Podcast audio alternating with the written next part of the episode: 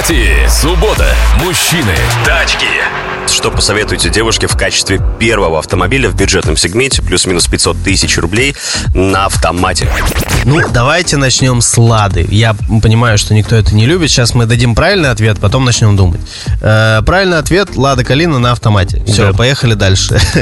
Теперь. э, Если по какой-то причине нет, да, да, то мы начинаем рассуждать. Рено Есть, Сандеро. э, да, мне почему-то первым в голову влетел э, Nissan Micro. Но они, по-моему, уже исчезли с рынка. их Они очень как- мало, да, там мотор был 1.2 да, и маленький дорожный просвет. да. Э, Там была коробка такая же точно, как на Ладе Калине. Да, Вот. вечная машина. Э, Да, а так, наверное, Сандера, он э, будет... э, Ну, то есть вам нужна машина, которых много э, на самом деле на улице, потому что э, если их много, значит, они живут, значит, они популярны, значит, э, э, вот массы не ошибаются. И...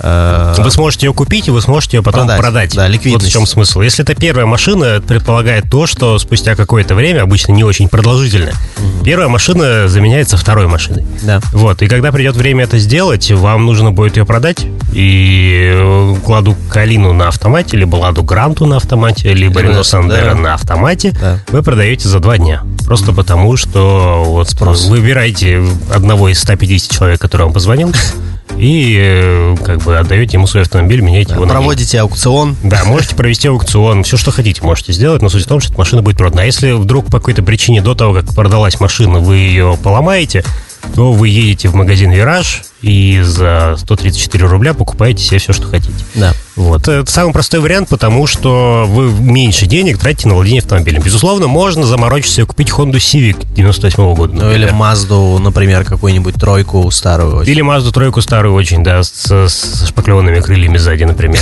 и с, ну, с проблемами с мотором от Форда 1.8, который Да. превращается уже постепенно в какую-то вот, Пожирателем масла. молекулярную структуру очень нестройную. Да. И все, вот, ну, можно купить, наверное, даже Range Rover Evoque который будет там Да. с торчащей рукой из багажника. Но суть в том, что все эти редкоземельные машины, они все создают больше проблем. Чем как бы реже встречается эта машина на вторичном рынке и на первичных дорогах вообще в города общего пользования, тем больше проблем вы с ней поймаете, начиная с сервиса, заканчивая продажей.